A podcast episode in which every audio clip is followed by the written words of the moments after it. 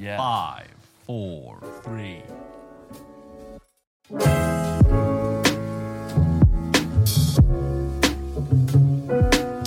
Yeah.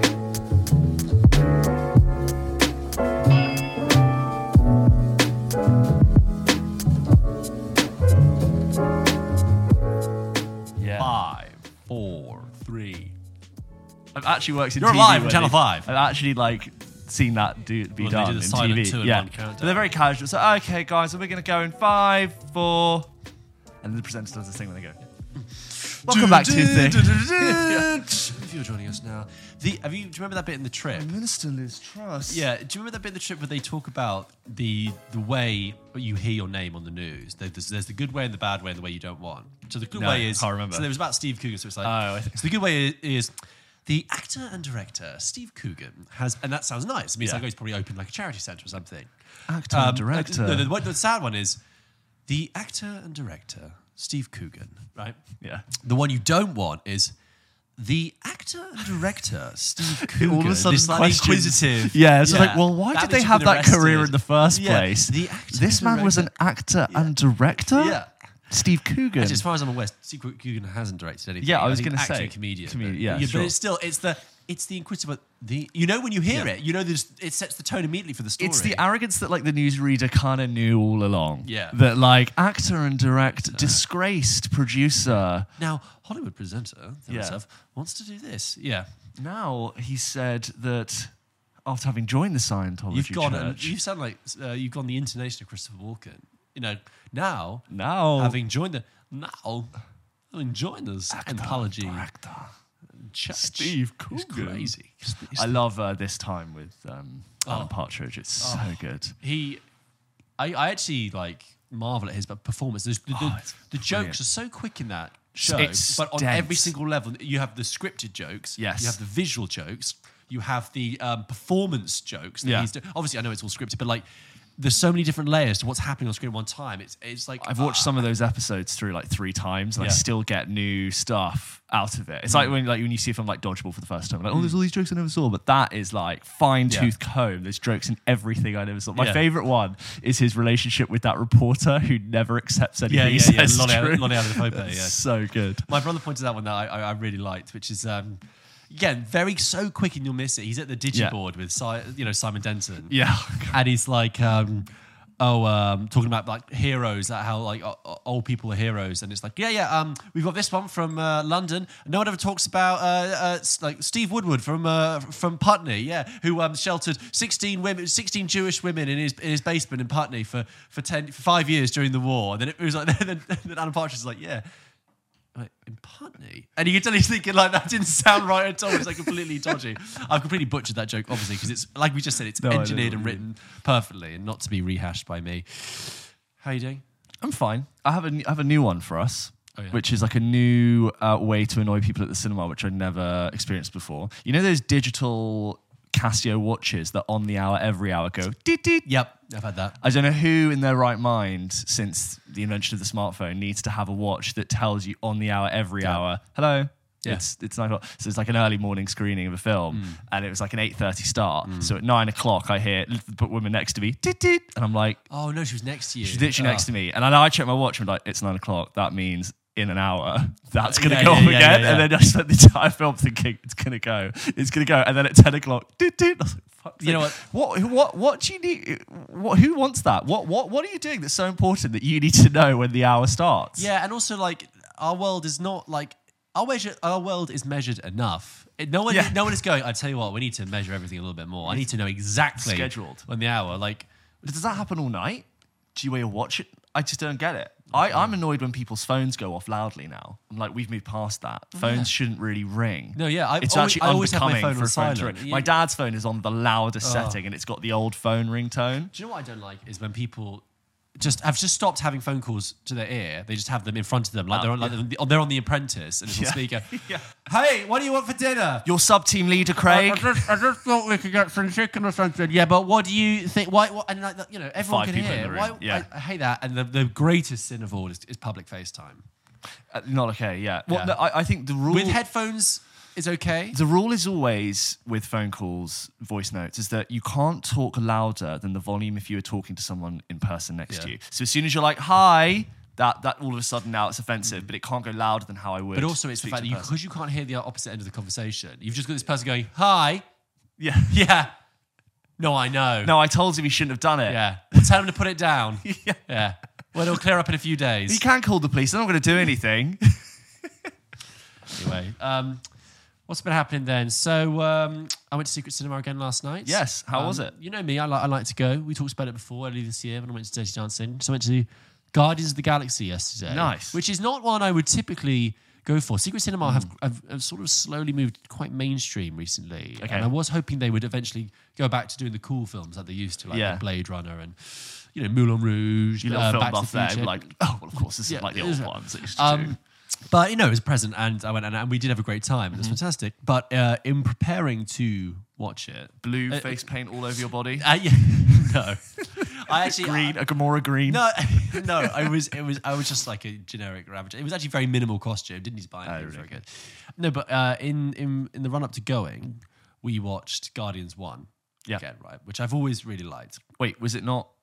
God, was it? Did you not see Guardians? Oh, I should, sorry for this one. For some reason, uh, they, it was Guardians Two, and they, there Ah, was two types of tickets. You could buy film and event, or just event. And we bought just event because See. we're less keen on Guardians Two. yeah. Um, which uh, is fine, and also, yeah, and we, yeah, for that reason, we just went for the event, right? But we Okay. thought, get us in the mood. Let's watch Guardians One again, and uh, which we did, and that's probably the fourth or fifth time I've seen it Wow. Okay. and all positive stuff. Yeah. I, I was just reminded that that film just really works, Mm. just absolutely, and, and as its own standalone thing. It's got so much happening in it, so much fun. I love that prison break scene. Yeah. that's when the film really builds, and you, I think you're in, and you get you're there with the comic timing, and when they're flying out. Yeah. I feel like I was like, God, I'm really enjoying this film. and I think it, uh, it's a testament to a film that on fourth, fifth viewing, that I can still get as much out of it and still enjoy it. It's, Yeah. it's just it's working really well. 2014, it came out. That's the thing. Eight yeah. years, that was the first film I ever went to, see, to the cinema to see on my own. Oh, And. I remember right. really like in the middle of the day in the summer, and I remember thinking, and there was that thing that summer of like everyone had seen it and was like, oh, everyone was really surprised. Like, I feel like I've seen a true blockbuster summer Yeah. film, and everyone was just yeah, in, in a great mood about it. But what I also noticed was, I know we talk about Marvel a bit and we trash them a little bit. You know, sorry, not, but we've discussed them. We've been a bit cynical. We have been a bit cynical recently. But the thing is, what I realized in Guardians 1 is they do so many things that we now associate as being bad things that Marvel do. Uh, So, like, for example, the. Um, that was a very strange noise we just was heard. that was that that? I, I looked that way, and you looked that way. Like a cockroach or something. in this horrid. Let me finish the, The my point. borrowers are here. What I realized is that, they, that the film does things well that we now associate that Marvel do, that does badly. So, for example, all the pop, there's loads of pop culture references in it, right? As, as you imagine, Star Lord making all those things, but it makes sense within the film because it is grounded in his character. So it reminds you, it reinforces the fact that he's from Earth. He's like an 80s time capsule. Exactly. Yeah, exactly. It, every time he says a pop culture reference, it reminds me that he was taken from Earth, and he's not of this. He's neither. He has been uh, stranded. He's no longer with his home planet, so he's been kind of ripped away from that. But also, he's he is our surrogate to this world around him. And it's, it's really effective. Um, and you know the the the pots the, the the moments of humor like that. It just works very well. Whereas now, when you think of pop culture and, and Marvel and the quips and everything, it's so like tiresome. And I just Did that just, just- happen, comedy style? yeah, I just I just thought that was an interesting thing that for you know eight years ago when that film came out, it still works very well. But now that it's like that style has been dragged through the mud. How does the how does Lee Pace as a villain hold up in that? I like, like you know me, I like Lee Pace. Yeah, and I same, think but- Ronan. I think Ronan's an effective villain, generic and like yeah. you know he, he only lasts one film, but he really commits. That's what I like. Lee I Pace, never found him that good. I thought this is just a bit of a boring. He just went, oh, we need a villain, by the way. Yeah, a he's little blue bit. and he's Ronan and he's got a Yeah. hammer. But he, But um, he, he needed to be a comedic foil for the dance off to save the universe. He needed to be like the very proper. I'm the Well, villain. exactly. Yeah, you need to have a serious villain. If you you can't have a jokey villain. Um, No, yeah. So it, if I, it works. It all, it all works. That Mm. film. So hats off to it. Anyway, yeah, it was fun. the We Are Groot Yeah, you know, Yeah. it gets you. Uh, the- and you're like, oh, he's- sneaks up on you that And, line, and doesn't I, it? I remember when I, when I went to see it at the end when the credits was rolling, were, were rolling. There was this couple next to me, and the the girl was like, she was like sniffling when I wiped her eyes. She was like, I can't believe I'm crying over a raccoon crying over a twig. There's the bit, you know, after the crash where like Yeah. Rocket's crying over the twig. He's like, I was mean to him. I called him. I a shouldn't have done it. Yeah, and um, yeah. Anyway, so You forget that that's Bradley Cooper as well. Yeah. You forget that like a, a- number of times Bradley Cooper has gone, yeah, I guess I'll spend a week in an ADR booth Easiest doing. money he'll ever make. Oh god, yeah. Uh, what do you reckon he gets? Million? I don't know. I don't, Less? um, I don't know. Half a mil?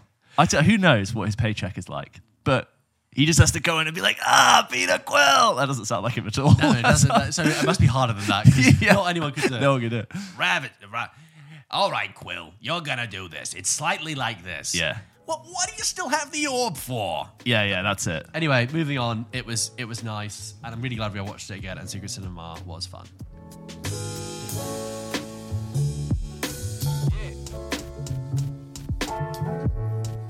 So, George, un- unbeknownst to our listeners and viewers, uh, you and I t- weren't recording last week. We Yeah. actually did two episodes last week, and we had a week out. And um, there was a film that came out, and it was the number one film on Netflix for that week until I think Dahmer has since replaced it on the on the homepage. And uh, we had previewed this film, Blonde. Yeah. Uh, starring Ana de Armas, that you and I, I think a couple of months ago when the trailer came out, were kind of interested in seeing. Yes, and I think we talked about it when we did the, the Oscars like run, run up or like the things that are in contention. Maybe. Yes, things that are in contention. Uh, it's directed by Andrew Dominik and it's based on the novel by Joyce Carol Oates of the same name, which is apparently a huge, close to 1800 pager, Wow. uh, which I've not read. And um, I think stylistically, it kind of stood out to us as being this like very larger than life. This trailer, I think it was a, a really cool trailer for a shot, which I'm not. I can't remember if it made it into the movie, which was Ana de Armas staring into her own reflection as as Marilyn, and then like the Marilyn in the mirror, like screaming, and then like her version not. And we were both really intrigued by it. We saw sort of you know echoes of Spencer, which came out this year, and. Um, I think it's safe to say that this film has come out to very mixed reviews. Mm-hmm. And I think, you know, I remember you also telling me, oh, by the way, it's sort of almost a three hour film, Yeah. to which I was like, okay, Yeah. That changes my, you know, I've talked a lot about length on this podcast. That kind of changes my impression of how I'm going to go into this, but I'm going to try not to think too much about what other people think. But we've both since to gone Hmm. to, and we've both since sat down and watched it. Uh, George, what did you think of Blonde? I think Blonde is spectacularly bad. and I use those words because spectacle is really the only thing that has going for it. I think Ana de Armas does a very, very committed performance Definitely. um, that really puts her through the full range of emotions. They really make her work in this and, and toil. Um, I think it's got a fantastic score by Nick Cave Yeah. and Warren Ellis, like really sensational that makes you just want to listen to it on its own. It looks great. one of the best looking films I've, One of the I've best. seen it's- easily. absolutely, it's immaculate. But you know, you and I don't like to be negative about films. Mm. We really don't enjoy like picking over and, and taking films down. But I think it's misjudged, mishandled, and really ultimately quite crass. I was, I was surprised Yeah. by like what, uh, ha- that that was what it chose to use as its hmm. representation of Marilyn Monroe. I started questioning, like, what do I know about Marilyn Right. Monroe? So- it, it felt like an, an unfair story, but I'll, sorry, So, I'll let so you. what's finish. okay? So just taking back. So Andrew Dominik, who's this director who has made some interesting work before, he he kind of stood out with this film he made called The Assassination of Jesse James by the Coward Robert Ford, which came out in 2007 with Brad Pitt and Casey Affleck, and that was quite well regarded. He then made Killing Them Softly with Brad Pitt. Um, but he's been trying to make Blonde for about 10 years. Uh, over, no, since 2010. They first announced it in 2010 and it was going to be Naomi Watts playing Marilyn Monroe. Yes, I remember that. And then in 2014, it was going to be Jessica Chastain playing Marilyn Monroe. And it was clearly, he said for a long time, I want to do it my way. I want to do it with my vision. And um, I can't get the financing to, you know, without compromising that vision. Yeah. As we say, it's based on this novel. So it's a fictionalized version of Marilyn, Marilyn Yes. Monroe's life. Um, and he said, I wanted to tell this sort of, he, he's fascinated with the icon of Marilyn Monroe and wanted to weave this sort of dark fairy tale that um, sees her in a different light. And, you know, we do see her in a different light in this film. And, uh, uh, through Ana de Armas's performance, like I said, which is very committed, but I will I'll probably say ultimately wasted in this film, sadly. Um, and this is not your conventional biopic at all. No. Um, the thing is, if you if you're going down the dark fairy tale route, and you when we just mentioned Spencer there, but when you the, the obvious comparison with taking a famous true life figure and making sort of like a fairy tale um, sort of mythical take on it is you are putting yourself next to Spencer and Jackie, the two Pablo Larraín films which have done that, right? But what is different with Marilyn, um, Blonde rather, and Spencer and Jackie is that Spencer and Jackie very, very successfully achieves that fairy tale uh, take. It makes sense within the world of those films, Sure. particularly with Spencer because it, you are dealing with royalty and somebody, a princess being stuck in a castle. Um, but with but with Jackie and Spencer as well, you have have films that ultimately do uh, examine, deconstruct, also and kind of celebrate their central people. So although you know um, Diana in Spencer is is is uh, frustrating as well as frustrated, she is also there is a, a sense that you are she has her own agency and there is something quite empowering about it, particularly like the end of Spencer. And the same with Jackie. Like the whole point of Jackie is that uh, Jackie Kennedy, played by Natalie Portman, is getting squeezed out, but she's fighting for her role. And there is something kind of like, oh, I get why we're doing this. Blonde, on the other hand, is just frankly quite exploitative. I think it really mishandles the traumas that happen in Marilyn Monroe's life. There's a, it begins incredibly darkly. It's really dark. It's Really- all the way through. It is doesn't actually, really relent, you're, you're, you're absolutely fair. very good point. It's incredibly What dark, part of it dark is not? film. It, but it begins with Marilyn as a child with her mother, who is abusive and horrible, and And sort of mentally unhinged. well. mentally, mentally unhinged. And you have these this thing. I think it's really mishandled. You can take you can tell these traumas, but like there's a bit where Marilyn's mother puts her in a hot, hot bath and tries to drown her. Right, this happens ten minutes in, so it's not too much of a spoiler.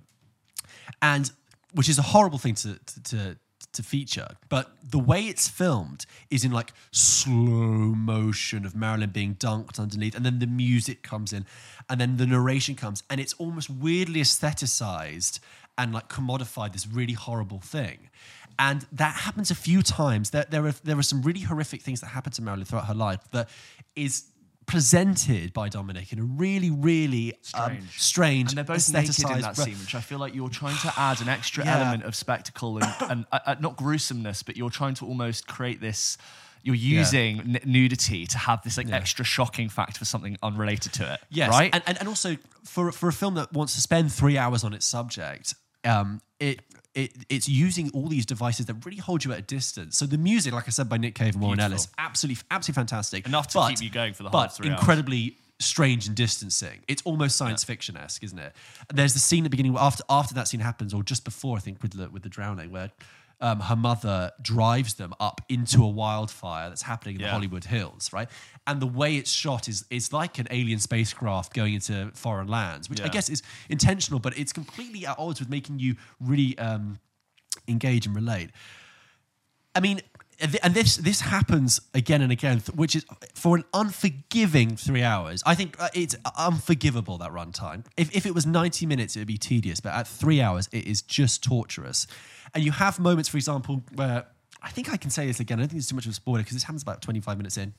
It suddenly cuts to Marilyn's experience in Hollywood, and she has this experience where she goes to see an agent, and she's raped. Yeah. And it's the way it's cut and edited.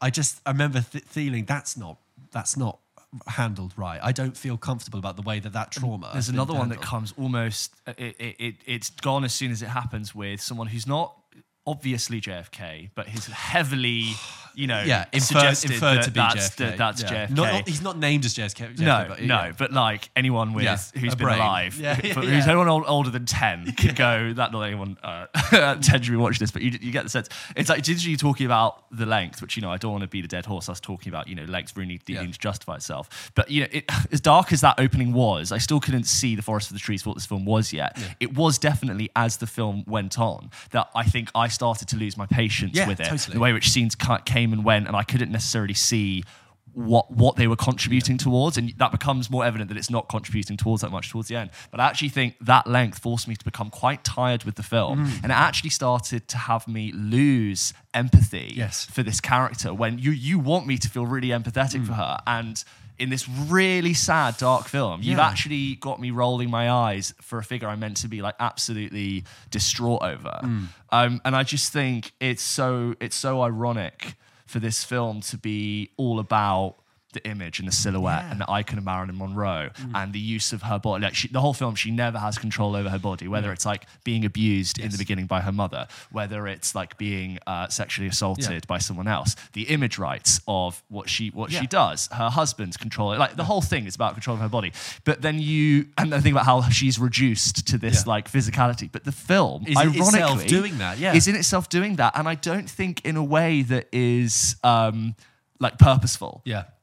And I think that the, the the way in which it's shot, and you know, time passes through this film, but also seemingly not at all, Mm. Yeah. because scenes don't ever really definitively end that much. Sometimes they just bleed into the next. Mm. Yeah. So it's not like you see 1956. Like, Yes, welcome yeah. to also not that'll be too late, but like it's not like it goes through Mm. the years and you can almost like uh, almost chapter up Mm. this film and sort of get a sense for where you are. It's very much like no, no, I'm going to take you through my own uh, beautifully we- w- woven story. Mm. It just meant that I I never really got a sense of of why it was doing that and what I was meant to be doing with it. Yeah, Um, I- b- yeah. beautiful sequences. Like there is a Yeah, scene, even an incredibly uh, sex scene which was like cut across with a waterfall.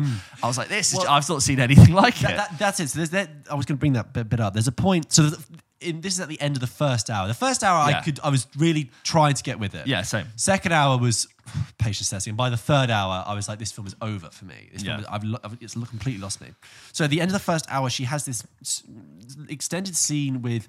Uh, Charlie Charlie Chaplin Chaplin Jr.. Jr. and Edward G. Robertson Jr., um, where they have a threesome and it's you know full nudity and there's Yeah. a bit where Marilyn like gazes at herself completely naked in the in the mirror and it's all about like reclaiming your own sexual identity, I guess. I guess. And she's got this again. It's just uncomfortable. She's she's being she's having sex on this on on this bed and the edge of the bed then becomes Niagara Falls and then then they fade out and what it, it, technically, I mean, looks beautiful. but I was like, I remember thinking, what is that shot doing in this scene? No, yeah. Because in a way, uncomfortably, it's like you've got something that's an incredibly uh, important event in her life, and I feel like it almost comes across as slightly egotistical on the director's part.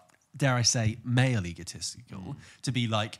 Oh, I'm going to put in this great image. Yeah, whatever. ha- I don't care what's happening in the scene. Let's just put in this great transition. And the thing is, I, I don't know whether this is a, a relevant point of argument, but I think it, it's worth discussing. Is that I was as the film dragged on and on, I thought, why is this made by a man, and why is this not written by a man, right? And, and I know that's a very binary look at things, but what I, I say that because there there are experiences that Marilyn, the character, goes through in this film spec- that that that are traumatic, specific to the female experience, right? Yeah. Abortion, sexual assault, domestic violence, sexism in the industry, and I wouldn't normally level that at a film, but when I was watching it, I was just like, this is clearly made by someone who does not is not connecting with those issues, which clearly affected Marilyn. They're presenting the issues, but like they're not actually understanding the importance of that because, as you said, ironically, it slips into doing the very almost victimizing um, and, and and controlling Marilyn in the way that the, the characters are in the film. it felt weirdly ill-disciplined from Yes. a film from a filmmaker who I don't think uh, would be like. It felt Hmm. like almost uh, like stu- like studenty did- yes, level of, yes. of depth in in a concept. There is there is now. I didn't realize when I was watching it, but now the most talked about scene, which is the most I think rubbish student uh, esque scene, which is the talking fetus scene. Do you remember that? Yeah. So there's this. Um, uh, I mean, again, I'm sorry, we are straying into slight spoiler territory, but it, you can't really spoil it because. Obviously, we know what happens to Marilyn Monroe, and like you say, scenes just sort of begin and end. You can't say, "Oh, in, in the It third flows. act, It's like the- it's like so all of a sudden you're looking at a picture of her face, and her face morphs into like the venal vein structure of her own uterus, Yeah. which a baby is then Right. there, which then warps. Like the whole film Yeah. kind of. I know scenes obviously do end, but it just goes and goes. So, so she, she's she's had an abortion earlier in the film, and she's now uh, um, pregnant with her second uh, child, and she's in the garden, like again, beautifully shot, trimming like the rose Oh. bushes, and she sort of puts her hand to her stomach, and the fetus talks to her with a this voiceover that goes like, "You're not going to kill me again, are you?" Yeah. She's like, "No, no, I, I didn't do that before. You know that, that, that was that was the other." this the is other one." student is insulting. I'd say this is GCSE yeah, level yeah, it drama. It, did. It felt like freeze. Yeah. How do we feel About abortion, yeah. children in the womb? Yeah, Uh, it was. I was uh, just like, is this a is this a pro life stance we're taking in this film? I, I- couldn't tell. it, Um, it was just so out of place, and and and I, I almost feel bad because like we, th- this was a three-hour film and we Yeah. could tear apart a lot of scenes, you Yeah. know, and we could sit here and go, why was what? Look, think about that moment and how bad it was. But I, you know what I thought coming out of this after I sat through three hours is that there's probably loads that we haven't seen, and I bet somewhere there is an amazing, completely different cut of this film Yes. that you could make because there's so many great elements to it. You could easily go for a completely different look I and think it looked like a film. You know, I said sorry. You know, I said that Andrew Dominik had been trying to make it for twelve years. Yeah. it looked like the film of some. someone Sorry, who had- sirens on Aaron.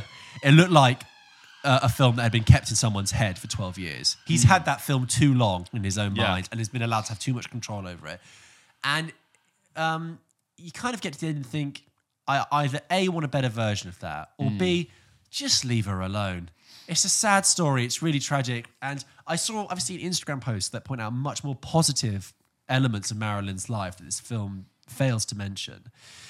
Um, I will say that um, Adrien Brody has a very brief but quite good turn Yeah. as Arthur Miller, or, or not named as Arthur Miller, but know, definitely but- meant to be Arthur Miller. That's another thing that's kind of irritating. Like no one's ever named to be the person they are. But yet they we clearly all, are. we're all here talking about who that is. So Yeah. do you why not just have the courage to be like, this is Arthur Miller. Yeah, we all this know is it's Arthur Miller, Monroe. and He's he's he's brilliant in it. He comes way too late in the film for it to be saved. Yeah. like I was like, I'm, I'm completely out of this film already. But also, I made the comparison to Jackie earlier. The actor they get to play JFK, who's not JFK but is JFK, is the same actor they got to play JFK in Oh, Jackie. how interesting! And I was like, you cheapskate, Andrew Dominik. You just get the guy who does JFK. Yeah. Um, I'm trying to think of if there's any more extractable positives we could say. I, I just, I actually feel sad for Ana De Armas because she, her performance is so good. Yeah. And, and like I said, so committed. She, there's not a flicker of doubt in her mind. She really is committed to this. But it's wasted. It's wasted in a film that I, I would be surprised if she even gets nominated because, like, w- w- uh, what Academy member is going to sit through that for three hours? And, and it's not just that it's long, it's messy and it's strange and it's ill conceived. yeah, I think Ana de Armas is fantastic in it, and I think, as I said, there is surely a cut of that film where I think, like, were, filled with great stuff. Where I'm not as irritated. Again, like I felt unempathetic towards her at the end, is and Ana de Armas is an actor who I'm like always looking forward to seeing in things now. Mm-hmm. Like she stole the show in No Time to Die, and has charm, and is talented, and is versatile, but um, there just I feel I feel actually a bit almost like I've seen far too much of Ana de Armas after having seen that. I feel almost like I'm a bit done with seeing Ana de Yeah. Armas, which is a shame because I don't think it's her fault. there are some very, very vivid and striking imagery. Like you, you know, when you say you you've seen, t- Yeah, yeah. Um, I- just think also that's come to my mind is that mm, uh, Mark Kermode once told this story. I think it was about Bill Forsyth, right? Who's the director, and that he had made this film. I'm sorry if I'm like uh, the point is valid for this anecdote, whether or not it's true or not. Is that he had been trying to make this film, I think with Jack Nicholson in the 80s, and it and it, it was like an epic, and it kind of went through different time periods, a little bit of a period piece, and it became increasingly bloated, increasingly long, and and and it was ultimately a, a, a disaster, completely bombed, and and then he went away and didn't make a film for a while. I think years later, Mark Kermode was interviewing him, and he said, "You know, what happened with that? What happened with that film? What, what was going on there?" I think Bill Bill Forsyth went, "You know, maybe I should have just written a poem." and I kind of feel about that with Blonde. I'm like, I'm watching get like, the creative juices did- out. I was like, maybe the longer you write this and the longer you make this film, the longer you've worked on this, the worse it gets. Maybe if you made a three minute video, even a music video or so, or, or written a poem, it would have been more interesting. And because you, know why? Because I was watching it and I just thought, I'm just going to go listen to Candle in the Wind. That does this Mm. much better. Y- You know, um, you know when you were at school and you would have a piece of Blu Tack in your pocket at the beginning of the day, and you would be fiddling with it all day, Yeah. You're constantly playing, making different things, different shapes, rolling it out, doing this. And at the end of the day, you look at that piece of Blu Tack, and it's got lint from your pocket, Yeah. gross pencil sharpenings in it, like lead things. You're like, I've just been moving and morphing this thing Yeah. around to the point where it's just absolutely ruined with my fingerprints. I need to just throw it away. Great That's metaphor. my metaphor. There you for go. this- For So this look, film. If you've seen Blonde and you completely disagree with us, Hmm. let us know. Or if you agree with us, we'd love to hear other people's takes because even though it was number one on Netflix, I'm like, I really want to know who, like us, has taken the challenge and tried to watch all three hours. I take the number one on Netflix Yes. statement with a huge pinch of salt because there is a phenomenon which is it was on the Netflix homepage and therefore it is number one. Got it. Um, I, I- don't get me wrong. I think it, it's it, a lot of people were very interested in this film. Big director, big, big actor, but um, I don't hear anecdotally that many people have seen it. I can't imagine a lot of people would have started it and stuck with it all the way through after they sort of get a sense of the tone and the- it's very dark. I saw tweets saying, "Did watch the first 15 minutes and had to switch off." Yeah. like, I think that will just happen. A lot of people won't watch it because I think there is this thing right now where whatever is on the homepage. Everyone is talking about it, regardless Right. of if or not it's good. Everyone is talking about the Dahmer show right now. And every time I ask someone, is it good? Because I want to know, like, is it worth my time? Should I talk about it in this podcast? And every single person that has seen it has gone, um, it's uh, not really, but I've watched it all the way through. Mm. And it just has that sense where, like, a it's oh. net, it's the Netflix brand of like serial killer, murder, tease out the info based on a true story, and it's just like presented to you there, big blue your eyes, I go don't. for it. I don't. I have no inclination to watch Dahmer. No, Because- no one sold me on it, but everyone. I know about Jeffrey it. Dahmer. I've, I've read up on it. Horrific. Yeah. Absolutely horrible. I believe it. I don't. Yeah, I, I believe it happened. I know it happened. I know the story. I don't need to watch. I need to spend eight hours of my week watching that. if no one's telling me, oh no, this is like told in a really compelling, Yeah. new, exciting, innovative way, I'd be like, okay. But the fact that I don't think it is based on what everyone's told me, I'm not going to Because there's a sink hours into it. yeah. Anyway, um, there we are. That's blonde, slightly downbeat, but you but can write in your opinions to hello at hot pat. You can write in Okay. your thoughts, questions. I just fall all over the place. let me try. You can it. write you into- can, you can write into hello at pulpkitchenpodcast.com. Thank you.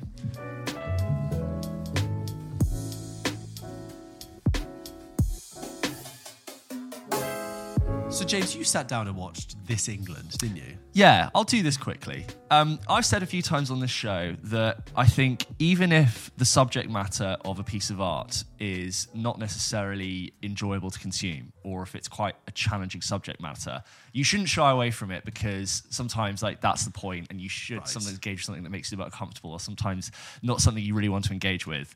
This is the exception.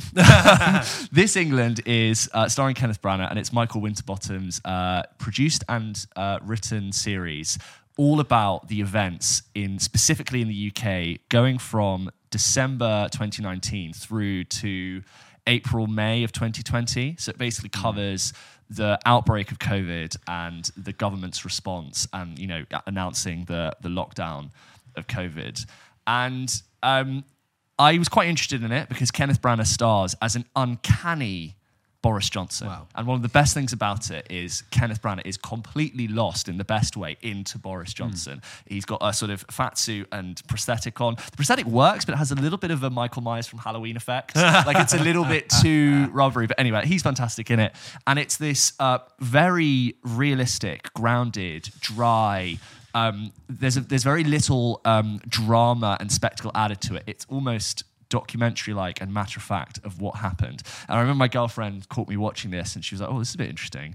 She's like, "But you look on your your face is really like you look really affected." and my face was just this mixture of like sadness and despair crossed with borderline PTSD, having to relive the the era of what we all know was like uh, realizing what COVID was in the first lockdown. And um, I just found it uh, really difficult to go through and re-remind myself of that period for obvious reasons. And you know, look, I'm not trying to say that I had the hardest time during lockdown, but just like sort of what we went through as a country. And um, what what this film ultimately, uh, sorry, what this series, it's six episodes, ultimately fails to do is shed any new info on or give a new perspective to something I didn't know already. It um, it unfortunately is both too soon Right. and out of date at the same time because there are events that uh, are covered in this period which since this show has been filmed we now know new information Right. About that so like things relating to partygate which was not at all addressed which i now think In the series? in the series Oh, not at all addressed it was a, there was a word at the end of the series which they mentioned which to be honest like for me now completely reframes Yes, the ways yeah, in which decisions were made and it's one of like the great hypocrisies that happened Yeah. in in like in the, the UK government's handling of the crisis and then the Dominic Cummings going to Barnard Castle yeah. drama Dominic is one of my favourite characters in this because he's just quite like cynical and jaded. But like that whole saga, which we now know, well, he, he it was a lot of he said she said, but he eventually came out to say that the reason that he left to go to Barnard Castle was because his wife was be- receiving death threats and he wanted to get them out. It's all very complicated, and again, like just you're frowning as you look at me because you're just remembering like this very he said she said uh, like politics, and um, I just I just feel like it's completely misplaced. The fact that already in the period since it's come out, I can go that is now a bad representation of what happened in this show. I just think is a bit of a shame. Hmm. The dust has not settled on this issue for you to make a definitive impression hmm.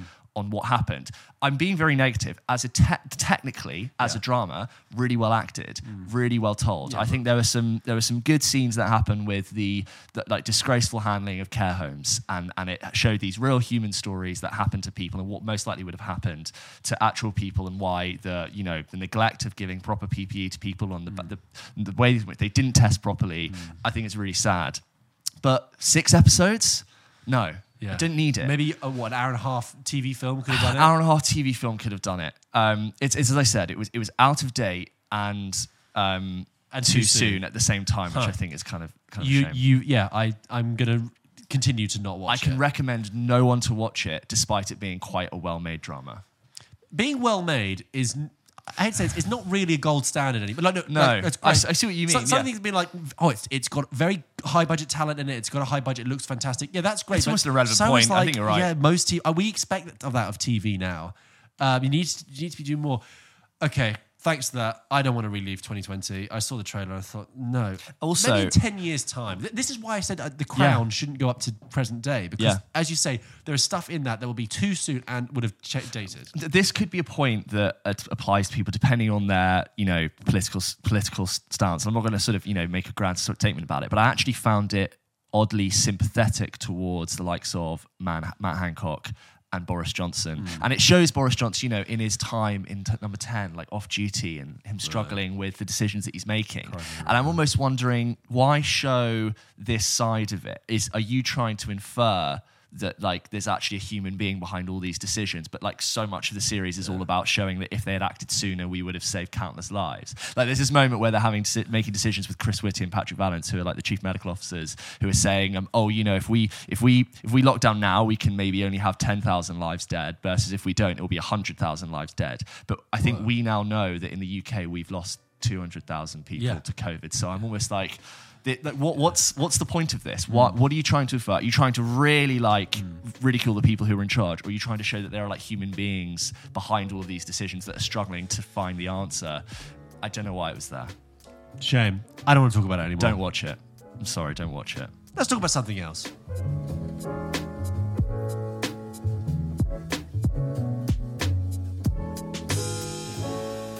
Let's go through some of the emails that we got this week. As always, we absolutely love hearing your emails, and you can send in your thoughts, your questions, and your concerns to hello at pulpkitchenpodcast.com, just like Mike did. Mike writes in and says, Hello, gents. Long time listener, first time caller, which I know what he's talking about radio It's reference there. We don't have a Hey, what's, what's your question? It would be cool to do a live I'm, uh, thing. I've always wondered what, why the movies have uh, the, the the popcorn. I'd love to do that. How about those in. nuts on airplanes? Huh? What's the deal? like a, like a Frasier kind of radio thing? Yeah, that'd be cool. yeah, Craig, you're on live. Craig, Yeah. what's your question? I just want to say, I just want to say, your, your last caller had no idea. Or I think the sad thing is actually that's just more LBC now. I isn't love it? no, it's the five live. Well, I don't know what Wenger's doing. He's he's the biggest fool in Manchester. Put Giggsy in. Yeah. Why he's not playing Greenish? Yeah. Uh, long time listener, first time caller. Thank you. I've, I have many questions to ask you guys, but I will lead with this one first. Now that the dust has settled on the Daniel Craig era of Bond, at brackets, an ending I'm still not 100% sold on.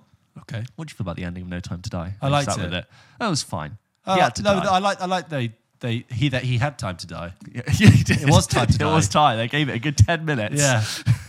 Uh, the main topic that crops up in my office whenever films are brought up is who will be the next James Bond. Classic. This is a classic question that has Oh. been that's passed the lips of generations, a cinematic staple for the past 59 years. And now with Barbara Broccoli stating the producers are looking for a 12-year commitment, my question for you guys is, outside the favourites, you know, the Cavills, Hardys, Elbas of Hollywood, is there an actor that you think would be a great choice? Just to put my pick in the just to put my pick in the ring to battle it out, I feel that Jack O'Connell would make an excellent choice. Love the pod and all the impressions. You guys are smashing it. Big loves, Mike. Love Jack O'Connell. Um, George James Bond. well, you know, uh, we talked this week because I, I thought I was getting Yeah, I really, remember being you really saying. smart. It was the 60th anniversary of James Bond or something, and there was this sort of celebration or presentation happening somewhere, and I thought, here we go, they're going to use this to announce Yeah. The new Bond, and they didn't. But I do know that apparently they've whittled it down to two people Wow. who are in their thirties. Okay, Okay. so they're not going to be Gen Z or anything like that or older. I think the the Idris Elba, Idris, Idris Elba's already ruled himself out. So doesn't want to do it Yeah. because he's like he doesn't really need to. He says he gets asked that question. He says if he goes out, he'll get asked it five plus times a day. It's like He- literally the question. He also like Idris Elba. No offense, he's fifty. Yeah. I, I love Idris Elba. He, he he's, he's great, but he, he can do other things. a lot of the obvious ones I would have loved 10 years Yeah, ago. And also- now I actually feel like they're a Henry bit tired Cavill- as choices. Henry Cavill was almost Bond. It was between him Yeah. and Daniel Craig, and they went with Daniel Craig. Henry Cavill. He was almost Superman before he was Superman as well. Really, In with the Brandon 2000 Routh Yes, with the Brandon Oh, Routh wow. one. Yeah, yeah. Okay, so look, I think that's all over. Um, the one that also gets mentioned a lot is James um, Norton, Yes. the actor. But I feel like he's been named so many times as the next one for the like the past five years that even he's now He once uh, taught me a drama workshop at school. Really? He was my drama teacher's friend from uni. wow. And like he was just before anyone knew who he Yeah, was. yeah. I was like, oh, he's like an actor, James Norton. I think he'd done like an episode, like he'd been in an episode of Doctor Who before. Right. That's the only like thing I think I'd known he was in. And he taught us like he was a working actor. Came to teach us, like talk to us about drama school. And ever since, I've been like, oh my god, that's James Norton, that guy who. what was the what was the show he did where he was a uh, a priest or something? Oh, uh, Grantchester. That was the thing where he really blew up. And I was Yeah. like, oh my god, I know that guy. He like taught me an episode. Um, anyway. I don't know. I don't know. Who I, this is Bond. why go unknown for me. Just please Really? find someone I don't I don't know anything about. Like the same way that I know Daniel Craig wasn't unknown, but. I had no impression of who Daniel Craig was when he got cast. I mean, I was. You want someone who can grow into the role. Yes. Uh, who doesn't have baggage of associations. I, I think um, again tho- those people. You, I think Henry Cavill, he's Superman. I know he's not doing that much anymore, but I think you shouldn't have more than one of those really big, like all And The Witcher as encompassing. well, Yeah, um, Tom Hardy. I think again, if you'd asked me in 2010, I'd be like, oh, Tom Hardy would be the best. Um, But Tom, Har- but also Tom Hardy's much more interesting and sort of darker than I think. But Bond, I don't want to tie him up for four films to do James Bond. I'd rather he just kept doing loads of different interesting things. I Yeah. agree, Elba's too old. There's there, whenever I see those um, those big listicle articles where like here are the 20 actors that could be in the running, I'm never excited by any of them. I don't want like uh, Regé-Jean Page. I don't. I feel like he's not quite right. Um, oh, well, because, because he brings the Brid- Bridgerton. Uh, uh, yeah, and I'm not saying he's just that that he's just that role, but there's just everyone's like, oh, it could be him, and I'm like, eh, give me someone I don't know. or like Henry Golding, and I'm like, so really, all bets are off. No I, I- idea. I, I would love to be politely, uh, politely, uh, delightfully surprised. What am I going to do? Like root for someone, have my pick, and then like if it doesn't get picked, which is something completely out of my control, I'm like, oh, they didn't pick my guy. Like, Yeah, no, you I'm want just you gonna- want to be surprised because then they give you something you're not. Yeah, uh, And I hope you know they said 12 year commitment. I assume that's at least three films. probably yeah, three, four, yeah. Do reinvent the wheel again. Yeah. Because I, th- I think in, in Daniel Craig Just, revolutionized. just, just reinvent the wheel again. Yeah. Easy. Well, they did. I did. All fair it's to true. Casino Royale, they did, and then I think towards the end that that wasn't refreshing necessarily anymore, and it sort of did and didn't work. Te- g- give me a completely new way to tell that story again. It's an amazing opportunity to do that. Um, James writes into the show and says, Hi, chaps. Hope all is well. I'll start with my question. What is your opinion on the rise of YouTube film bros who heavily critique modern Hollywood and the Netflixification of old IPs, the embracing of diversity, inclusion, and modern messages? You both seem far more measured in your reception of modern film slash TV shows. Do you think their criticism is valid at all, e.g., Tolkien fanatics disliking Rings of Power? And then he says, Apologies for a bit of a long one. I wanted to write in to say how much I love your podcast. I find you both super engaging, funny, and thoughtful. In the era of film bros generating millions of views for borderline chauvinistic, racist critiques of modern films with no actual analysis or film craft or cinema, it is refreshing for you to see your more open and appreciative approach to film. All the best, James. James, that's really kind. That's I'll say lovely, from the get go, we can't comment on any individual. Uh, opinion because you've mentioned you know being uh, like minimi- minimizing uh, about diversity inclusion and being uh, racist and misogynistic that's covering what could be hundreds of opinions so i, I couldn't comment on any specific one um, you mean like no? But I think it's more that how do we feel about? So it's kind that James in this Yeah. email doesn't see us as YouTube bros, Which I'm I think is a glad, good thing. I, I don't think we we think of ourselves as that. Yes. but w- as a, in distinguishing us from them, what do we? I'd how say do we that you- view YouTube film bros? I would say that there are many times you and I stop ourselves from giving an opinion that we think if we can't see where it's going, it might be a little bit reductive. yeah, yeah. And If I think it's very easy for us to sit here completely untalented and unofficial in the Yeah. way of being like crit. We're not critics. Yeah, So I feel like for us to give an opinion, it shouldn't just be negative for the sake of being negative or comment on something that I don't think Yeah, we're really in a place to, to say to make a comment on it. we just did a spoiler discussion of Don't Worry, Darling, for Yeah. example, when I gave my I was a little bit frustrated about the film, but my all my frustrations, I hope, were presented Yeah. to be grounded in the way the film the film doesn't work. Yes. It's got nothing to do with sort of wider um, exacerbations or like f- film bro stuff. And also, I think um, you and I are aware of like the f- the film bro traits of like. I mean, I know our pop our podcast is called Pulp Kitchen, which is Yeah. like Vokes Pulp Fiction, which is a very film bro thing, Yeah. or but this like, like culture of Fight Club and. Um, uh, what are the other ones? Scarface and Yeah. the kind of Wolf of Wall Street, like university dorm stuff. But um, in a way, I don't, I don't know. I think there's also a thing where discourse on the internet has become incredibly like you're either on this side or you're on this side, and Yeah, I we're think not- we we're need not to, interested in that. We need to be like I, I like the idea that like people can disagree and hold different opinions, but as long as you're like articulate in how you express it and you're justified, or you give reasons Yeah. for why you think that way, you shouldn't necessarily have to challenge I- someone else for thinking something that you didn't, liking something that you didn't, and that's okay. I, I know this sounds strange because we might have done this, but I am always very, very suspicious of these film channels that are either absolutely scathing about a film or Binary. ecstatic about a film. Yeah. Which I know is weird because we've just done a review of Blonde and I just gave my views on Don't Worry Darling, which is typically, but, but whenever I see that, I'm like, nothing is, is as crystally brilliant as that. Like you, I I really want to know how you've engaged it because some people just gush. Yeah. Um, we try and not do that. Anyway, this has become quite self-reflective. Yeah. Well, there you go. We don't really have an answer, but I guess we're just trying not to reduce ourselves to a very We're trying to make sure that. system of thought. I- well, the way I look at it is that whenever we talk about a film, that is, whether we don't like it or, or or if we disagree with it, that film has fundamentally been the product of a lot of hard work, Yeah. a lot of people that has been made. And also, when you are making a film, when you are a filmmaker, you are just trying to control so many factors that are beyond your control Yeah. to steer a ship that really when you're making a film even with the script and with all the talent involved you don't know really how it's going to come out the other Yeah. end you don't know what you're going to be presenting an audience with at the Mm. end you don't know whether it's going to be good or bad and we and we respect that so whenever we talk about film we really don't try we don't enjoy taking it down peg by peg so if you No. listen to our blonde review uh, we, we we are we we try and really We just, try to stop ju- ourselves justify from yeah going in, not just yeah. like tearing it to shreds but really justifying what why didn't work Yeah. anyway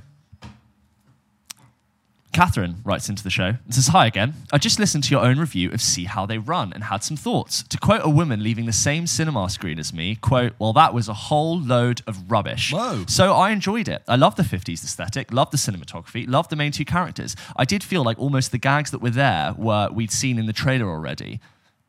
The gags were there. yeah the gags that are in the I did. film, yeah. I did feel like al- I did feel like most of the gags were, that were there we'd seen in the trailer already. In my professional capacity, I work with books, and one of the most infuriating things for me in a book synopsis is a fine and dandy sounding drama, and then it hits you with a "but she's the long lost descendant of Jane Austen," which I kind of feel was the vibe in this film. The vibe this film gave. For me, it cheapens the story almost, and I think with See How They Run, it had so much potential and was really stylish as to attract an audience, but suffered from the Agatha Christie angle. I found the portrayal to be quite cringeworthy, and if they'd done a story without the name dropping and had much the same characters but fictional, i.e., no Agatha Christie or Mousetrap, I think it would have been much better and could have had a potential sequel. Solid 6 out of 10 would probably not recommend. All the best, Catherine. Very thorough and frank uh, review from you there. I appreciate that. Catherine, I think that's um, For a film that I haven't seen yet. I think that's totally fair. I, th- I think I think it is a case where like I, I did for a film that's so sharp and self-aware of the fact that it's uh, of who done it and it seeks to like dissect and satirize them in as well as being a commentary on a who done it and Yeah. being a who done it. I hoped that at the end. I would have a little bit more to talk to you about, Yeah. but the ending I was just a little bit of like whatever too. But I still, I still kind of enjoyed it. Um, this I, next I, one, I'll be watching that film at Christmas, I think. yeah, great shout for it. This one, this ne- this next one's from Molly. Hi, I'm really loving the podcast. Oh, thanks, it is Molly. essential listening on the way to college. Hey. I didn't discover you on TikTok, shock face. Whoa. But my friend who recommended you to me did. Ah, there Thank you for all those friends out there recommending you doing keep God's work. recommending to people. Thank you. I was wondering what films released in this century do you think will stand the test of time? For Whoa, example, I believe Get Out will be a classic for many years to come. Or maybe what films that are popular that maybe won't? For example, I love Bodies, Bodies, Bodies, but don't see that connecting with future generations. Thanks, Molly. I think that's a good point about Bodies, Bodies, Bodies. It might age quite quickly. Yeah. But um, George, what films from this century, so from 2000 onwards, do you think will stand the test of time? Big question. Well, that's interesting because like there have been a couple of polls. I think around about 2019, when we're getting the end of the decade, there were a couple of polls Sure. that said best films so far of the that- 2010s. of- uh, no, of the of 20th 20 century. Oh, sure, yeah. Um, the Guardian voted There Will Be Blood is one of their best films. I was going to say I that think, could I be think one. you're starting to see the tent poles come through. Like we always talk about the Social Network. Yes. There'll Be Blood. No Country for Old Men.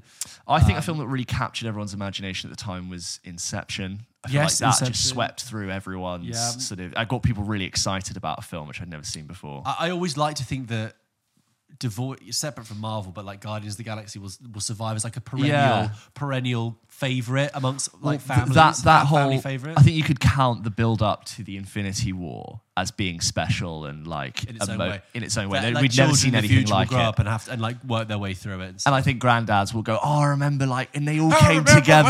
when the, when the thing came from the sky. Yeah, and that like the idea of all them all teaming up would have been the most amazing thing. Oh, I, w- I, I would like to say Parasite. I Yeah. would like to think that what we've watched there is something that you look back and go, "Whoa, that's one for the ages." Yeah, there are. I mean, that's like it's twenty years of film. There's so many great. Like Lost in Translation would be a film that I think is timeless and amazing. Is it though?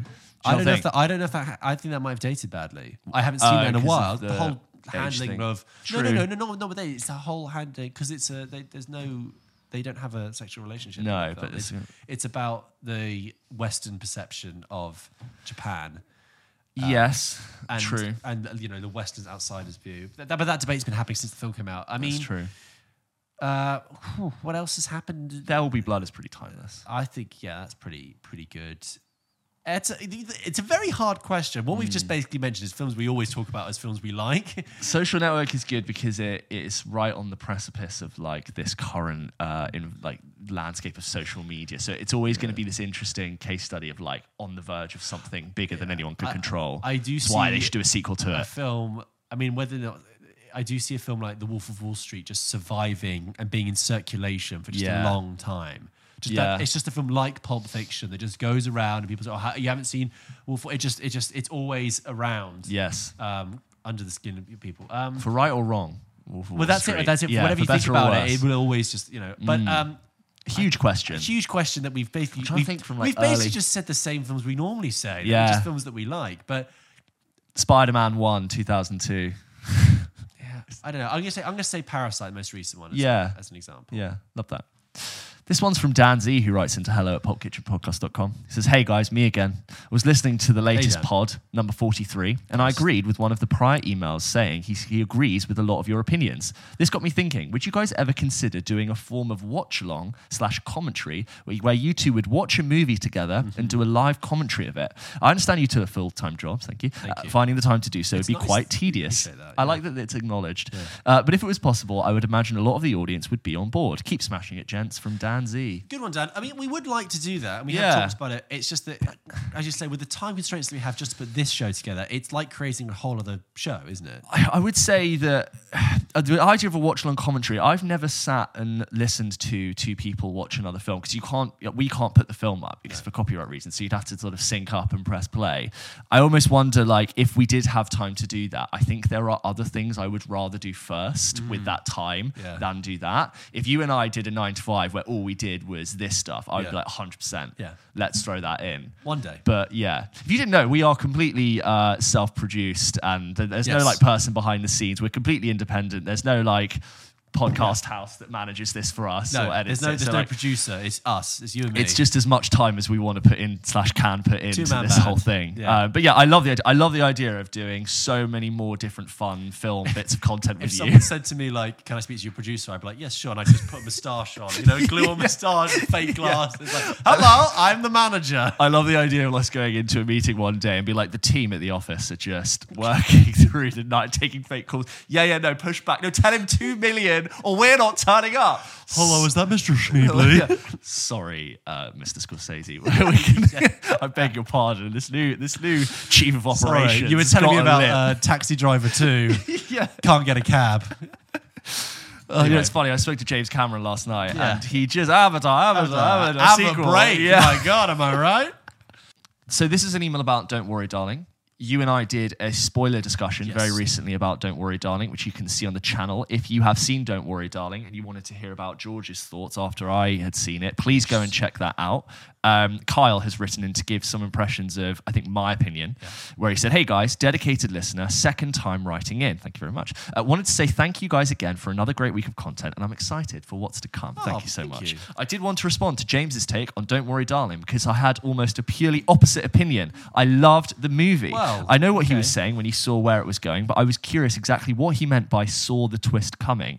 I'll read it out and then I'll respond. Uh, I thought the world was fake, but I love the idea. I think there's some spoilers in this email. Ah, yes. Spoilers for Don't Worry, Darling. Thank you for writing Maybe, us. maybe If you haven't seen Don't Worry, Darling yet, please just skip skip forward ahead. Um, so he says, I did want to respond. No, okay. He goes on to say, I thought the world was fake, but I love the idea of it being incel men who are hyper obsessed with masculinity and they submit to a podcast leader to, with- the likes of a Jordan Peterson character or hmm. even most recently Andrew Tate. Yes. I've seen the same where I saw where it was going and it was boring criticism from other critics online, but I think it's just a different take on an established storyline. I was curious if you guys agree. Also, for what it's worth, I think James's take is still valid, and I get him wanting something different outside that story arc. But I wanted to ask if you meant that he saw that only the world was fake idea coming, or if he did actually go as far as to catch that it was a simulated world with incels tying their wives up and submitting to an Alpha Bro podcast host. Because if that's the latter, hats off to James. By the way, guys, you can sign up to our program where we're gonna. so, no, I'm kidding. Uh, all in all, I love the pod, and I thought James brought up some great points, but was conflicted when I watched it, and I loved it, and and I loved it, and just wanted to say my part. Thank you guys again for great content each week. Peace and love, Kyle. Um, I'm, I'm, I'm, I'm really glad that you enjoyed it. Like, Yeah. it is good because uh, go and watch my thoughts. I, I in our spoiler discussion, I, I was less, in, I was less Much favorable less. on it than James was. And you should listen to George's points because I think a lot of them are valid because you were a lot less uh, But- sympathetic to it. I will say, when if you asked me why I saw the twist coming, spoilers, I did tell that it was going to be a village esque. It's actually all in the modern day. Right. This 1950s Americana setting Right. is simu- is si- well, I, I didn't guess that they were in a computerized simulation, but I was like, this is not real.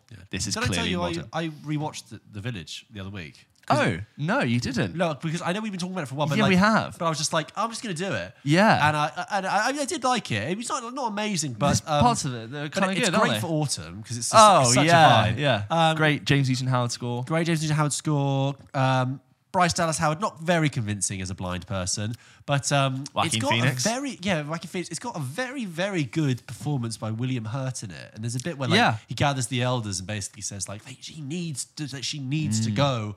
What, why are we doing this? And uh, I really like the sequence when she's holding out her hand, waiting for Joaquin Phoenix to Oh, take it. And run, uh, yeah. at the time, you think the monsters are, Yeah. are coming, and that, the, the swell of the music. I just remember that but being then what I, what's very clever is when when William Hurt said like the first twist, if you like, William Hurt said spoilers for the village, but Yeah. James already given away, Yeah. 20 years ago, um, where William Hurt said it's the monsters aren't real, you know, Yeah. it's all dress up. But then she's in the woods, but then there's a monster in the woods. That's- and then you're like. Ah, I like Uh, that. And then- yeah. but it's and then and then you still get scared of it chasing her because it's making the noise, but it's just Adrien Brody. Yes. Um, so yeah, thank you very much for your opinion. I have a feeling, just back to Don't Worry, Darling, that the longer that this film is out, and the more people sort of get the sense that the that this, this that this has a very surface level depth, and that the the payoff is very thin. I think the responses to it will become less and less sympathetic. Yes, yeah. Whereas I feel like from the get go, there's excitement and people being like, "Oh, I wonder," and now that that veil of of, uh, of mystery is being just removed. Yeah. I think people will be more jaded with it. But glad to hear that you had a good time with it. This one is from Puck. Hello, guys. Puck here from The Hague, the Netherlands. Oh, Thank you. hey. Uh, I found your podcast by myself on Spotify. Actually, who am I kidding? Of course, it was TikTok. I can, and I can really relate to the passion you guys have for cinema because I really love cinema myself and I love to talk to people about it. Yet sometimes feel like we are not the same level of passion. Well, Puck, we're here for you. Welcome. In your opinion, what would be a movie that will almost guarantee at least a bit of enthusiasm about cinema after watching it? One that will reveal someone as either clearly not interested in talking about cinema, cinema or as somewhat savable. Keep up the good work. Cheers, Puck. Yeah, great question. Um, what you're basically talking about there is like deal breaker films, almost Yeah. like films that if you uh, that you almost like objectively uncontestable. I, the one that came to mind was The Shawshank Redemption, right? Okay, yeah. Because it's not, it's not like it's not that's not a question of, of quality. I'm not saying you need to watch that and go, "That's an amazing film." And I'm, I'm not trying to say it's like, I mean, Shawshank is pretty great, but like if you showed Shawshank to someone and they went, "Don't think, don't think much of that," Yeah. I was like.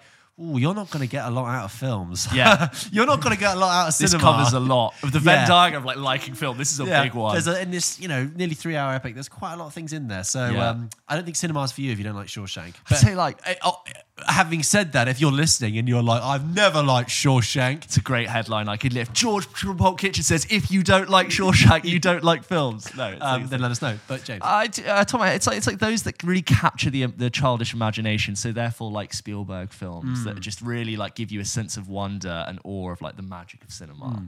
Like recent example that we've watched recently is like Jurassic Park. Sure. Like I know it's not like the greatest film of all time. I think it's bloody fantastic. But like if you don't go, wow, this is like captured my imagination for something greater than the world I you know- live in. How could you not enjoy cinema? this is kind of dovetailing back to that conversation we had months ago from Trevor and Yes, from LA, Trevor from his and friend who had never seen a film. You haven't Yeah. heard this? Go back to see a previous episode of ours where uh, we had an emailer from, from Trevor, Trevor in LA who had a friend who had, who, had grown up without films and Yeah. had never seen a film before, and he, they had to choose a film for him to watch for the first time. Go Very and listen to it. Go It was listen so it. good. So yeah, thank you very much, Puck. This next one is from Alex. Hello, Messrs. Pulp and Kitchen. Good day. Of course, uh, uh, you're George Pulp and I'm James Kitchen. That's how it works. I'd love to say that I discovered the existence of TikTok through your podcast, but I'm afraid that, as with many other listeners, it was the inverse. That's good. The algorithm has thrown many of your clips my way, but it was your shared disappointment with Nope that got me listening to an entire episode, and I haven't looked back since, Oh, apart from looking back at all your previous episodes. Looking forward to more horror con- content from you guys in Spooktober. Well, yes, we're in it. My question is about outgrowing movie protagonists. Your rule of thumb about rewatching films every five years or so to make sure your opinion of them still holds up got me thinking about my biggest 180 in cinematic opinion. George, hmm. just remind people about your rule about five years. So, so I said this before in a previous episode is that I, whatever film, whatever opinion you have on a film, however much you love it, hate it, whatever, I really believe that that opinion is only valid for five years. Okay. Harsh. Uh, eh, I'm not saying you're wrong, but I'm saying that in order to justify that opinion, you need to go back and rewatch it again because you'll be surprised at how much has changed. Mine is Into the Wild.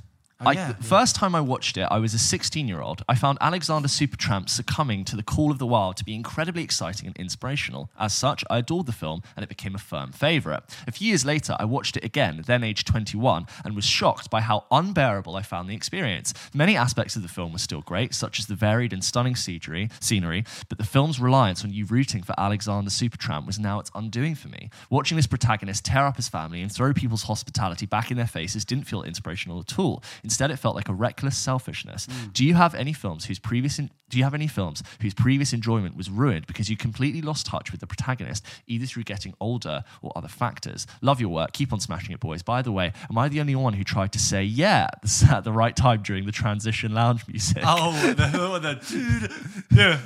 If yeah, if those haven't spotted it in the, the transition music, there's that Yeah. one. Yeah. um, I love that. Good email. Um, about the first of all about Into the Wild. I similarly have only seen that once, and when I was seventeen, I remember really liking it. But I, I'm curious now that if I yeah if I go back, I'm going to be like, oh my god, this is a nightmare. Um, the one that comes to mind off the top of my head is Kick-Ass. And I think I mentioned this before. As, I- I'm not so sure this is necessarily about the protagonist dating, whether it's the film dating, but it's that when I first saw Kick-Ass when I was 16, loved it all Yeah. over. it. I remember seeing it on the back of Empire magazine. I was like, that looks really fun, and it was great. Got on DVD, loved it. And then I went back and watched it. Far, I'd, I'd probably seen it a couple of times already, but I went back and watched it five years later as part of a uni course that we were doing about um, Oh, right. adaptation. So you know, adapted from source material and made into a film. And when I was watching it, I was like, hang on a second, what? And there's this really. Uh, there's just something really off about Kick-Ass I find now, and, and I mean, but also can I say that was the last time I watched Kick-Ass. That was now seven years ago, so I could now I'm now due another watch of Kick-Ass to really see how I think. But I remember at the time thinking, there's this whole subplot about um, uh, that just, just just doesn't work, which is that he gets beaten up in a parking lot, right? Yeah. And found like kind of uh, car park, I should say, because I'm English. Um, he gets he, he gets found like half naked, right? Right. So everyone at school is like sniggering and laughing because just because he was found beaten up in a car park, people think he was a raped by like a gang of men, gang rapes by men, right? Which everyone at school then immediately uh, finds funny.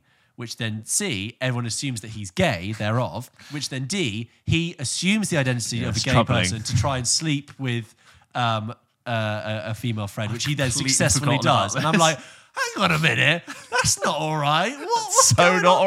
Yeah, what's going because because it's not just that, that their character has done that, but also like the film is basically like said that oh yeah, all these people. So because he, people think he's been raped, uh, he, he must mean he's So gay. dark. I know it's it's, it's really it's, There is. I've always found that uh, the, the tone of that film ever so slightly off, and like the delivery from the line, the character's lines was always a little bit weird. Nicolas Cage's performance is very off in that. yeah. Um, I've not thought on that. s- I've, I've, I've completely forgotten about that entire subplot. Yeah. But there you go. But mine is usually, I'd say, I don't have a huge protagonist answer in my mind, but it's always uh, supporting characters or things that now I'm not a kid. I view the actions of certain characters very differently, like like what parents have done, and the way in which like you know how like you never really understand your parents until you are a parent, not that I'm a parent, or until you're a grown up, or like the perspective of why someone did that to a child. Go on, Uh, only if you finished your point. that's fine. Yeah. Alex, great question because this is time for me to bring in my weekly reminder that we will be talking about the ah, before films at some point, and this is very relevant to your email. Yes. Because the before films take the same characters and revisit them 10 years mm-hmm. apart over a 20 year period.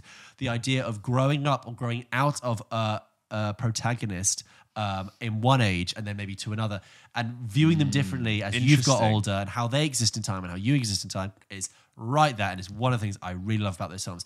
Just a reminder, everyone, I almost feel like you said too much. no, no, no, no, no, no, no, no. But you and I, uh, you know, James and I are going to talk about it because James hasn't seen it, and I really wanted him to go see it. So we're going to re- once James has seen it, we're going to record an episode where we cover it all. This is your So, book club homework. This is your book club homework. Go away and watch the Before trilogy. Don't look up what they're about too much, particularly the second two. Just go and watch them. They're very short. I think the longest one is like ninety minutes, but like uh, the second one is like eighty minutes. You'll you'll, you'll be absolutely fine. Watch those. Come back to the book club. We'll talk about it. Alex, I assume you'll be listening. This next one is from Dan. He says, Hey fellas, love listening to the poddy still. The quality week to week continues to be incredible. you. Felt like a proud dad seeing you attend the Amsterdam premiere. I stopped my girlfriend and went, Look, it's Pulp Kitchen when I saw them on the gram. Oh, it's like a proud father. Yeah, I like that. Thank you so much. Uh, regarding the MCU show structure from a few weeks ago, just thought I'd throw in my two cents out there. Buckle in. Buckle? I'm back. Personally, I think the biggest issue is the structure of the shows. While some succeed in the six episode format, e.g., Loki, others severely suffer, brackets Miss Marvel. I also hmm. think Marvel making everything a must watch is burning people out quickly. Agreed. I think a great balance would be to have two different structures for the shows. One being the usual 18 to 20 episode structure, like a Brooklyn Nine-Nine or The Office, for comedies like She-Hulk, where there's a new case each week, but it's ultimately a nice to have and not a must watch. The other would be what I call the Sherlock style, one hour and a half episodes each fortnight for three episodes per season as the big television event. Stories that are essential reading for the MCU, similar to how Sherlock aired here in Australia.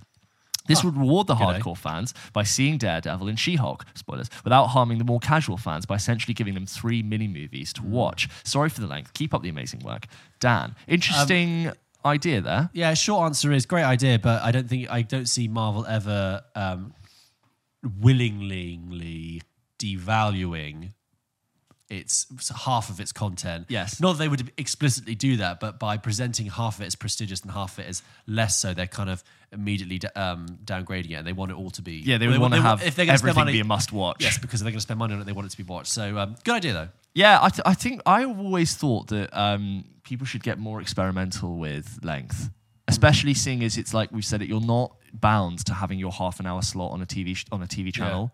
Like uh, when you put out a show on Netflix, it doesn't have to be an That's the hour. thing about like Werewolf by Night. Like, why was that fifty-five minutes? Why couldn't that have been an hour and a half? Yeah. Why couldn't it have been or half? But I remember when uh, the first few series, seasons of House of Cards came out, and they they would experiment with having like forty-two minute episodes, and then Yeah. like the finale is like an hour and five. Yeah, and yeah. It was like, well, if the episode needs to be this long, We just do we it. just do it because that'll, that'll be work. Uh, yeah, interesting concept. Uh, and then just basically about um, he's saying that Oh, can I just say on that point Yes. though is that, our consumer habits have actually like gone back now though, and that we expect we don't like it when episodes are of different lengths because you want it to be consistent. You're like, how much am I in for? Yeah. Yeah. But uh, just your point about, I also think Marvel making everything a must watch is burning people out quickly. I think that says a lot about our Yeah, we've covered it, but it. absolutely correct. Yeah. This one's from Chris. He says, Hi guys, no need to mention where I first came across the podcast, but I've since become an avid listener. I wonder. After seeing Don't Worry, Darling, I think the review I think the review you gave was fairly aligned to my own thoughts. While I actually quite enjoy the film, I think its inability to look beyond the superficial level at the themes around gender roles and masculinity that arose from its intriguing central concept made the whole thing feel somewhat hollow as the credits began to roll. But this got me thinking, are there any films that you think have a very strong central premise but are executed poorly? The Purge and Limitless are two that come to mind for for me. I'd be interested to hear your thoughts. Keep up the good work, Chris. I quite like Limitless. I like it Limitless. I was going to say, I, I I've seen Limitless within two years, and I think it's good fun. I think That's definitely on a plane, though. You've definitely watched that on a plane. no, I think it was. I You think, sat I think down me and and took Tally. time Yeah, I think it? we did. We did Limitless again. Um, I really like Limitless. I think I think the first half is better than the second, and I think like it could have gone so much further with its idea, but Hmm. didn't. It's uh, the Purge. They're still making those Purge movies, aren't they? I think I think great question. I think the one my answer is one I've given before, which um, is a film called Vox Lux, and I'm sorry if I'm Oh, repeating yeah. myself, but I'm just going to tell it again for the purposes of this email, which is it had this premise which was really interesting, which is that there's a high school shooting in America in the 90s, and one of the children that is injured but survives um, is a 13 year old girl, and then at the eulogy at like the the the shrine. Um, uh, to, to the to the to the tragedy. She sings and she sings beautifully, and it's captured on national media. And she's whipped up and then catapulted into stardom. And cuts to then thirty years later, twenty years later, she is a like global pop star and has Natalie Portman in it. And and it's and, and I saw that as a premise, and I thought, whoa. That's interesting. That's you've got different time periods. You've got um, something that's very topical and, and very but dramatic. You know, high school shootings. You've got um, fame, celebrity, like wealth, uh, all, all, all juicy, great bits to get into. And the film's an absolute car crash, but um, yeah. So I'll say Episode Nine: The Rise of Skywalker. oh yeah, Next one. well, you, also oh, Doctor Strange in the Multiverse of Madness. Could Yeah. have, could have been great. Yeah, could have been great. Well, it's like a great setup for that whole thing that just fell flat on its face. Uh, next one is from last one is from Elliot. He says, "Hello guys. Ever since I was lucky enough to catch the infamous Pulp Kitchen hot air balloon passing by the Manchester skyline, I'm happy to say that you two have been a staple in my good. daily commute. Uh, yeah, we, we we had a big marketing budget. Yeah, yeah, we blew it all on that. yeah. you two have given fantastic in-depth breakdowns of some of my favorite films and plenty of movie-themed games that keep me and my other half now playing along in drives. Oh, nice. Uh, she did not appreciate my film opposite, Noel the Unemployed. Noel, Noel? the unemployed. The Liam? No, no, Noel. Leon the professional. Oh, oh my oh, god, Leon, like Noel- Noel backwards. Yeah, yeah. Wow. Good one. That's the twist. We're both like, uh. I hope you enjoyed like hearing our brains Yeah. work in real time. my, my thought Noel, like Liam Gallagher. Yeah, oh, yeah, yeah, yeah, yeah. I don't really Liam, out the there. professional. Yeah. Uh, my question is: Have you ever stumbled on a movie on TV halfway through and it immediately had your attention, whether or not you've gone back to watch the start? When I was younger, I found Memento on TV about halfway through. Well, that's and was confusing. stuck to the screen for the entire film. I still haven't seen the first half, but I feel more connected to the plot knowing neither of us know what was going on. Thanks for your hard work. Keep it up. How would you have any idea about what? He does say in Memento, "I have this memory thing," Yeah. quite a lot. But like, you would have no idea. Um, the thing is, uh, not to sound like an absolute film nerd is, but because from a very young age I realized that I really like films, and I, I, the idea of like stumbling across a film and staying with it, I would never do because if I saw anything that, yeah, Yeah. I would go stop. I need to see this from the beginning so I could It's not a thing. I'd done since I was very young, but I would often there would be films that I'd seen that I would Yeah. catch the second half of. Like I had a rule if National Treasure was on, I was watching it, even if it was the last twenty minutes or missed the first twenty minutes. Right. Um, but a film that I started that I hadn't seen before, I can't think of something that's immediately gone. And I'm okay with that. Memento is a real plotty Yeah. one for you to admit. Please, please go back and watch Memento. Yeah, it's it's worth it. fantastic. There's, there's no other film like Memento. Um, but there you Except go. for the Seinfeld episode that predates it, that is the exact same thing. Oh yeah, So there's right. an episode of Seinfeld that does the, that is told in reverse. Yes. and does does the whole Memento thing. But um, yeah, Well, there you go. Thank you for writing in. Uh, if you want to send us your questions, your comments, and your concerns, you can do by emailing hello at pulpkitchenpodcast.com and we'll read them out on the show. As always, thank you very much. thank you guys. I really appreciate it. Okay, guys, as ever, let's end with a game. And I've gone away and prepped one for you, James. that I'm hoping is going to stump you. Let's do it. It's a new one. It is Guess the Movie based on the character's name. Okay. Can you do that? Yeah, I can try. I'm going to do it very quickly. So you're going to read out a bunch of character names. And you've got to tell me gonna the tell you film what movie okay? they're in. You've got about five seconds before I tell you, okay? Five. Okay. Right. Okay. Okay, James. Here's the game. Yep. Guess the movie from the character's name. Okay. Three, two, one. Marty McFly. Back to the Future. Axel Foley. Uh, uh, Beverly Hills Cop. Gustav H. Gustav H. No, I don't have it. Grand Budapest Hotel. Ah, Norman Bates. uh, Psycho. Marge Gunderson. Marge comes. No. Fargo. Ah, Maximus Decimus Meridius. uh, D- Gladiator. Inigo Montoya. oh my god, it's um. Oh my god, it's from um uh, the, the Princess Bride Oh, just a- V. for Vend. Uh, wait for Vendetta. Yes. Roy Batty. yeah. Um. No, I don't have it. What is it? Blade Runner. Oh, Uh, Lisbeth Salander. Elizabeth Salander. Lisbeth Salander. No. Girl with the dragon tattoo. Oh, I haven't seen it. There you go. Oh, that was good. that's That round good. one. Like that. Okay. All right. I'm trying to break it up a little bit. So Roy Batty, I put in there because is the villain in Blade Runner. Yeah. Like, and I'm like, Roy Batty sounds like he It's does such your a normal it- it- name. Yeah, it's just a normal name. It's like he does your accounting. Batty. Okay. Okay. Round two. Okay, let's go. Round two. James, you've got to guess the movie from the character's name. Three, two, one. Katniss Everdeen. Uh, the Hunger Games. Mr. Orange. Uh, Mr. Orange. Mr. Orange. Uh, oh. Reservoir Dogs. Too Oh my god, that really threw me. Olaf. Uh, from the, uh, series of unfortunate. Events. Frozen. Eh, eh, Frozen. Olaf. What's one in series of unfortunate events? Uh, like Uncle Olaf or whatever. But like, yeah, Count Olaf. Count Olaf, Yeah, but this is just Olaf. There's no his count. Frozen, okay. Okay. Tony Montana. Uh, Scarface. Harry Callahan. Um, oh my god. Clues, clues there. Harry Callahan. Oh, I can't got it. Dirty Harry. It? Anton Chigurh. Oh my god. James. These are just. No Country for Old Men. Oh, see, I just don't. Amy Dunn. No, I don't have it. Amy Dunn. Gone Girl. Oh, I no. Yeah. Lastly, Verbal Kint. Verbal- I don't have that. Usual suspects. But I, he- tricky. there's another name in there, but I didn't Verbal want to spoil Kint. it. Yeah. uh, It's tough. I, well, I wanted to make it a little bit hard that was hard. That was hard. Ru- run me through those again. Katniss Everdeen, Yeah. Mr. Orange, I Olaf, should have got that. Tony Montana, Harry Callahan, Anton Chigurh, Amy Dunn, Verbal Kint. Amy Dunn. Is like, I, if it was what Yeah. was it, Amazing Amy or something? Yeah, that's it. Yeah. Yeah, that's, Amy Dunn is like. Um, round three, James. You ready? Okay. Last one. Okay. Round three. Guess the movie from the character's name. In three, two, one. Jules Winfield. Jules Winfield. No. Jules Winfield. Pulp Fiction. Peter Venkman. uh, Ghostbusters. Snake Plissken. Snake Plissken. Oh. Eye patch. Escape from New York. Red. Um, the, This is this is a very famous film. I feel like the- I don't know. No, which Shawshank Redemption. one? Ah, Patrick Bateman. You've done that once for Psycho. No, that's Oh, Norman- sorry, Norman American Bates. Psycho. American Psycho. Patrick Bateman. American Psycho. Daniel Plainview. Uh, there will be blood. Tyler Durden.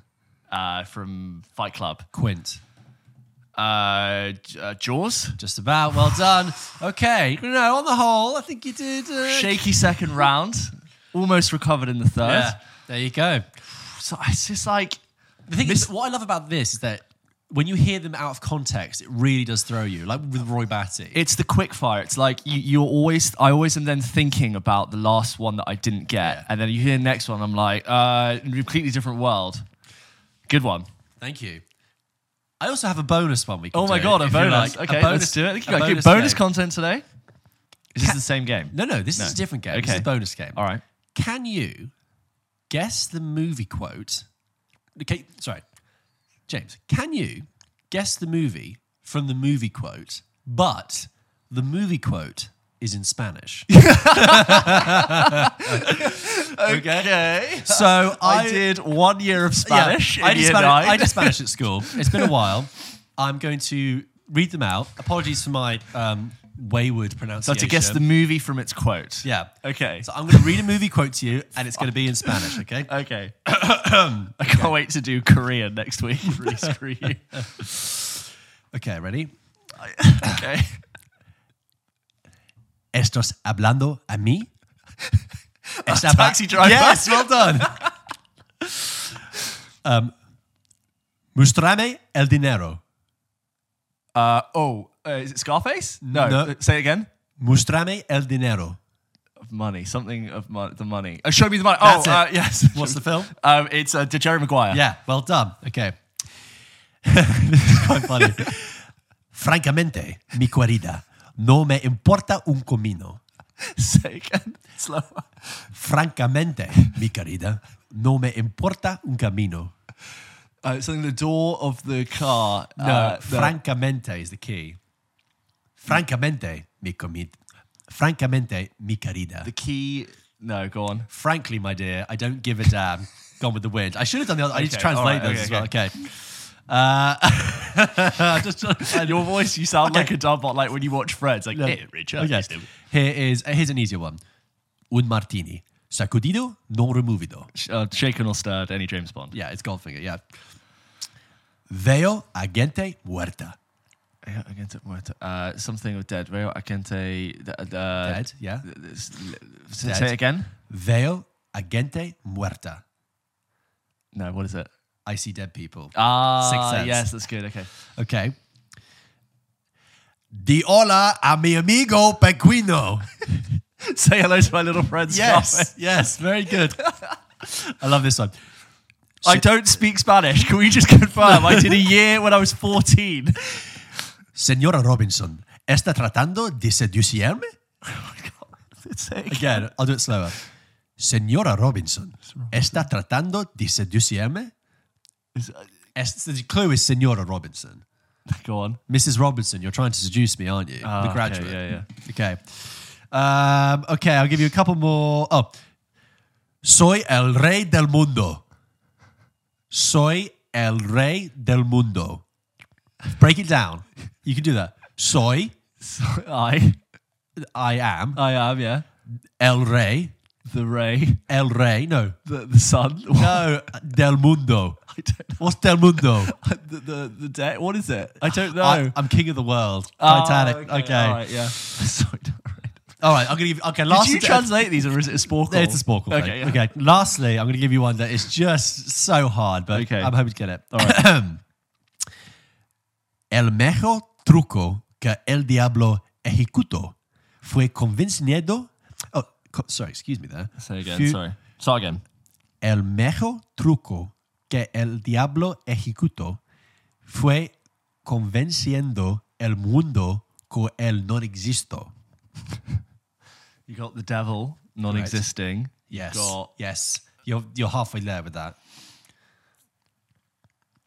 El mejor truco que el diablo ejecutó fue convenciendo el mundo que él no existo. no, I don't have it. What is it? The greatest trick the devil ever the devil ever pulled was convincing the world he didn't exist. The usual suspects. Ah, that's very good. I, I apologize to any actual Spanish speakers out there for my, for my screaming at the slightly whole thing. butchered pronunciation, but I saw that quiz on Sporcle. That was Thank you, brilliant. Sporcle, I for the love game. that. um, I thought this will throw him. yeah. Um, anyway, I'd love to do like a German one. it's fine. Yeah, sure. Go be for great. it. Yeah, go on, test me. Um, Oh my God, that was amazing. Anyway, Thank you those very are the much. games. Thanks for listening, James. Do you want to begin? Thank you very much for listening to this episode of Pulp Kitchen. Don't forget, we post new episodes of this show every single Wednesday. That's right. And we also provost. Uh, provost? We provost. What is that? A pro- that's I, am a provost. Yeah. no, uh, we also uh, put out other content throughout the week as well. So, for example, that spoiler discussion of Don't Worry, Darling, Mm-hmm. look out for that on the channel. We might have some other reviews going out as well. Mm-hmm. And of course, as ever, follow us on TikTok, YouTube. Um, Instagram, like and subscribe and recommend us as well to friends. We really appreciate Yes, please it. do. Spread the word uh, and keep your emails coming into hello at pulpkitchenpodcast.com because we love hearing them. So Please like and subscribe to all of the channels. Stop what you're doing. Go and literally stop me. If you're driving, everything. pull over right Yeah. now. Hard brake. Hard brake turn. Um, that would be most Makes a huge difference. Please do it. Um, thank you as ever for listening. Until next time. See you next week.